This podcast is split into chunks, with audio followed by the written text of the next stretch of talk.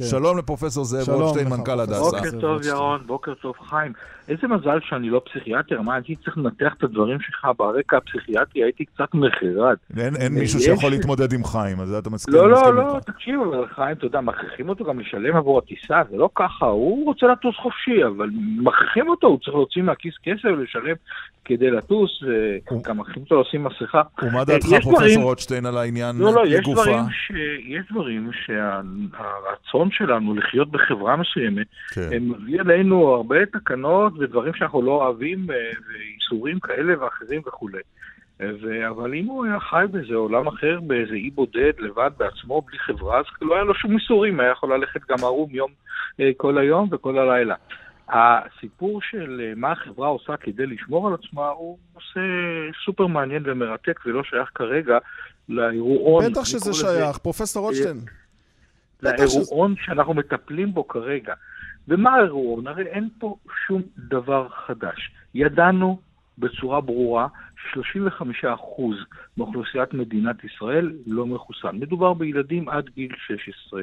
אה, חברת פייזר ועוד אה, מה שנקרא הרבה מאוד מכוני מחקר בעולם עשו מחקר לברר אם החיסון אה, של החברה עצמה וחברות אחרות יעיל גם בגילאים יותר נמוכים. קשה מאוד לעשות ניסויים בילדים, אתם כולם מבינים את הנקודה הזאת, זה לקחת הסכמה מודעת מילד זה כמעט בלתי אפשרי, צריך את ההורים, עסק מאוד מורכב, אבל הנה, הורידו את הגיל שלאחר מחקר התברר שהוא גיל בטוח לקחת את החיסון, שהוא גם יעיל וגם לא מזיק. 12. מגיל 12. כן. אז זה אומץ על ידי רשויות, מה שנקרא, הרשויות המתאימות, גם בארצות הברית, אירופה וגם בישראל.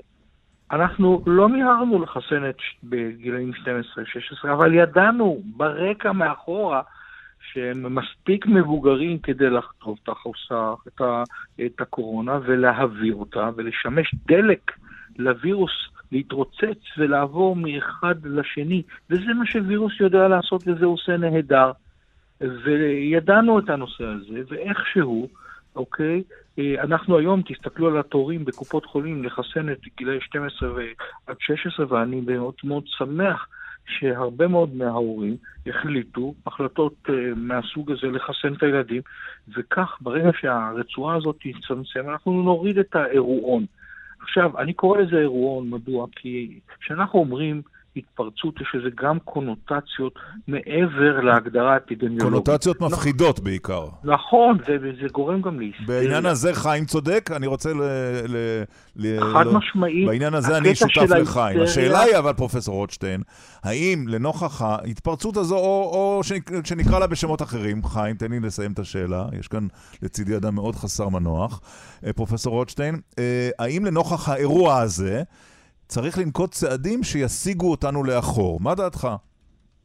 אה, אני חושב שאנחנו, אשרינו וטוב לנו שהתקדמנו, יצאנו מהקורונה, אנחנו חיים חיים רגילים, ויכול להיות שיהיה לנו מספר הגבלות מסוים שאני לא רואה אותם בשלילה. דרך אגב, כמו? אני חושב, אני חושב שאני הייתי כן ממליץ אה, לעטות מסכות בחללים סגורים בלי קשר לתקנות.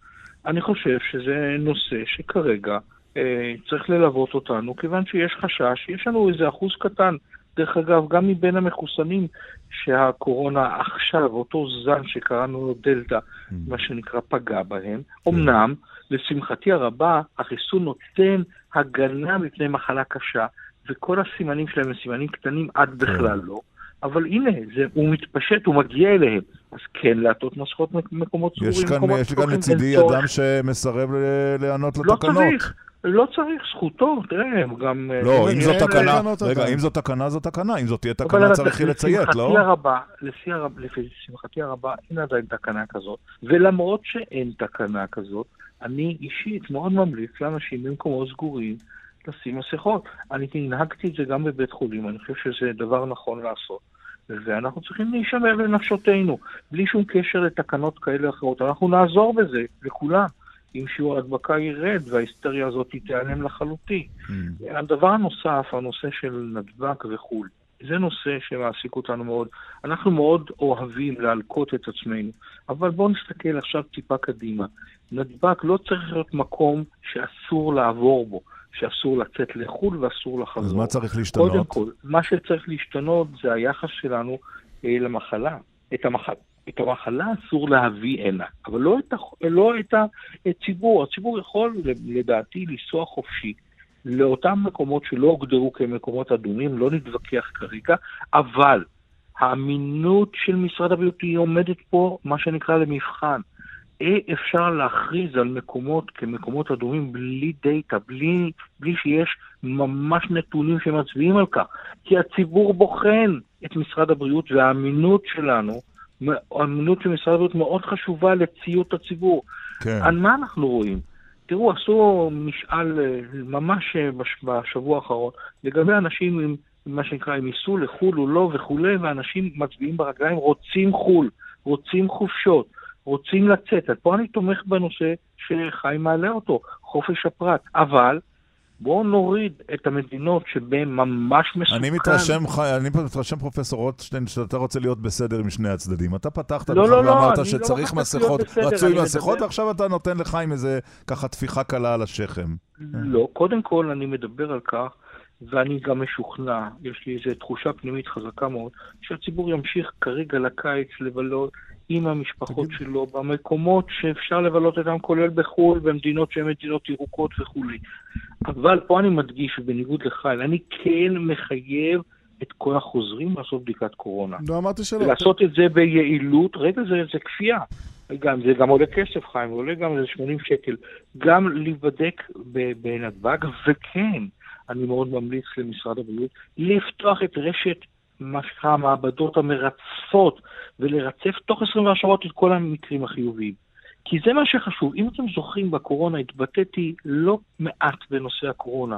רציתי להשפיע על משרד הבריאות שיעצור את שרשרות ההדבקה, שיעשה מבצעים אפידמיולוגיים לאתר התפרצויות קטנות. זה בדיוק מה שקורה עכשיו. בנימינה התפרצות קטנה, שח, צ'יק, מיד לעשות בדיקות בכל בנימינה. מה שנקרא עשרות אלפים של בדיקות לעשות שם ולגלות את החיובים ולסגור את המחלה נקודתית לפני שזה מגיע מבנימינה כן, לפרדס חנה. כן, תגיד, אצלך בבית החולים אה, הדסן כרם, בכל הקומפלקס המפואר הזה, אתם עושים... אה, הענק. הענק, העצום, שמשתרע מהר הצופים עד עין כרם, אתם עושים אה, ריצופים גנטיים? אנחנו עושים, בוודאי, זו שאלה. היום לא, בתי שאלה... החולים... כן. בתי החולים הגדולים חייבים לעשות ריצופים גנטיים, תחשוב על זה, אה, קודם כל למטרות סרטן. אה, סרטן בלי ריצוף גנטי, הטיפול לא יהיה מלא ושלם. הריצוף הגנטי מאוד חשוב. אנחנו מסוגלים לעשות את הריצוף הגנטי בהדסה תוך פחות מ-24 לא שעות. אבל אתם לא עושים לקורונה. תשמע, קודם כל, הדסה זה בית חולים מיובש. יש מעבדה מרכזית בתל השומר, בשיבא. נכון, אבל זו מעבדה אחת, וכבר היא הראתה לנו שהיא קרסה, וגם, לוקח הרבה זמן, לוקח שבוע. שבוע? אין עדיין תשובה על בנימינה ומודיעין אם זה האודי או לא. אתה מבין את זה, דקל? זה מטורלל. לא, לא, זה מטורלל. אנחנו מסוגלים לתת תשובה. אתה עושה את זה בפחות מ-24 שעות?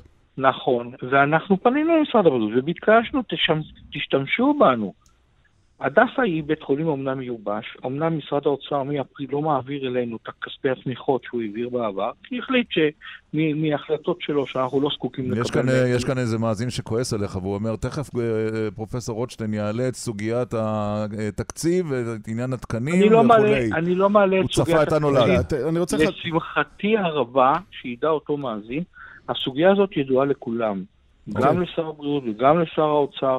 ואני חושב שהחלפת השלטון והשלטון החדש, הממשלה החדשה שיש היום, חייבת להתייחס לנקודה הזאת ובמהירות. ידידי, אני רוצה לחזור רגע אחורה לעניין הריצוף הגנטי. כי אם אנחנו מדברים על הווריאנט הדלתא, אז תסכים איתי שיש איזושהי אה, קריטיות במיידיות לדעת האם זה וריאנט הדלתא או לא.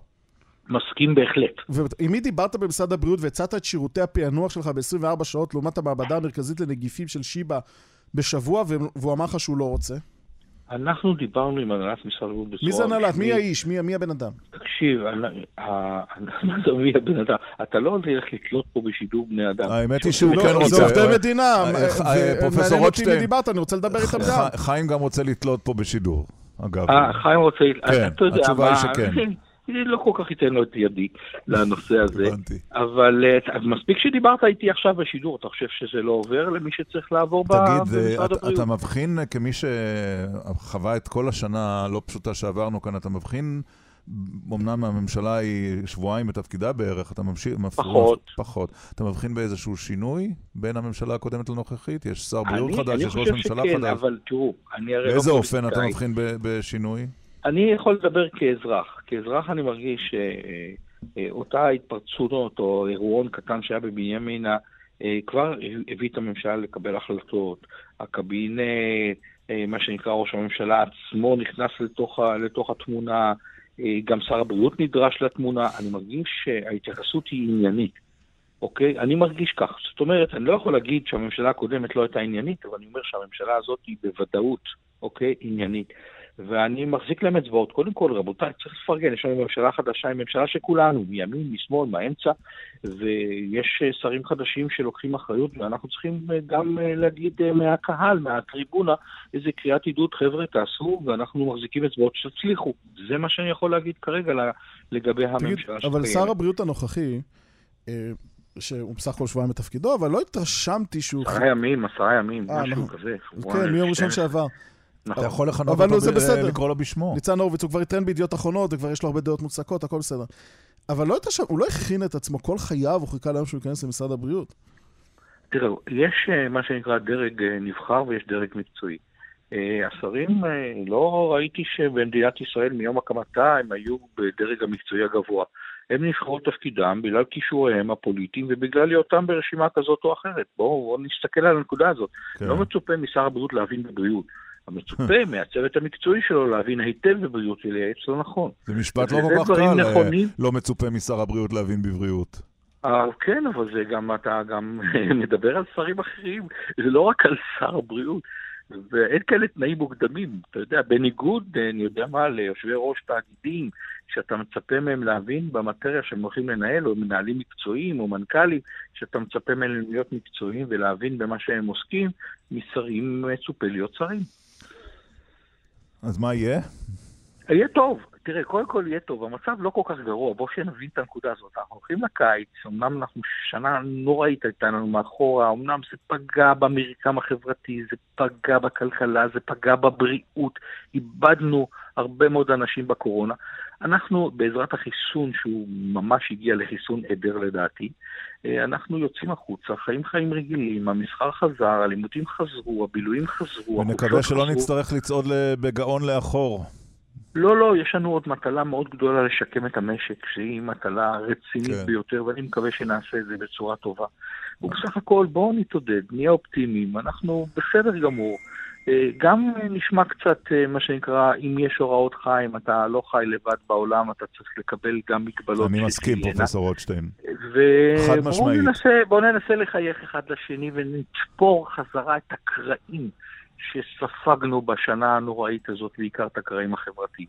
חיים, מעתה ועד סוף השידור ננסה לחייך למרואיינים שלנו, נכון. בסדר? נכון. לא, בשידור תחייך אליהם. הנה, העתקתי משהו בתור רגע, תקוע לי משהו בין השיניים? פרופסור זאב רוטשטיין, אה, מנכ"ל המרכז הרפואי הדסה אה, בירושלים, תודה ששוחחת איתנו, אנחנו מאחלים לך כרגיל בריאות. יום טוב לכולם, ובאמת חיוך על הפנים לקראת סוף השבוע.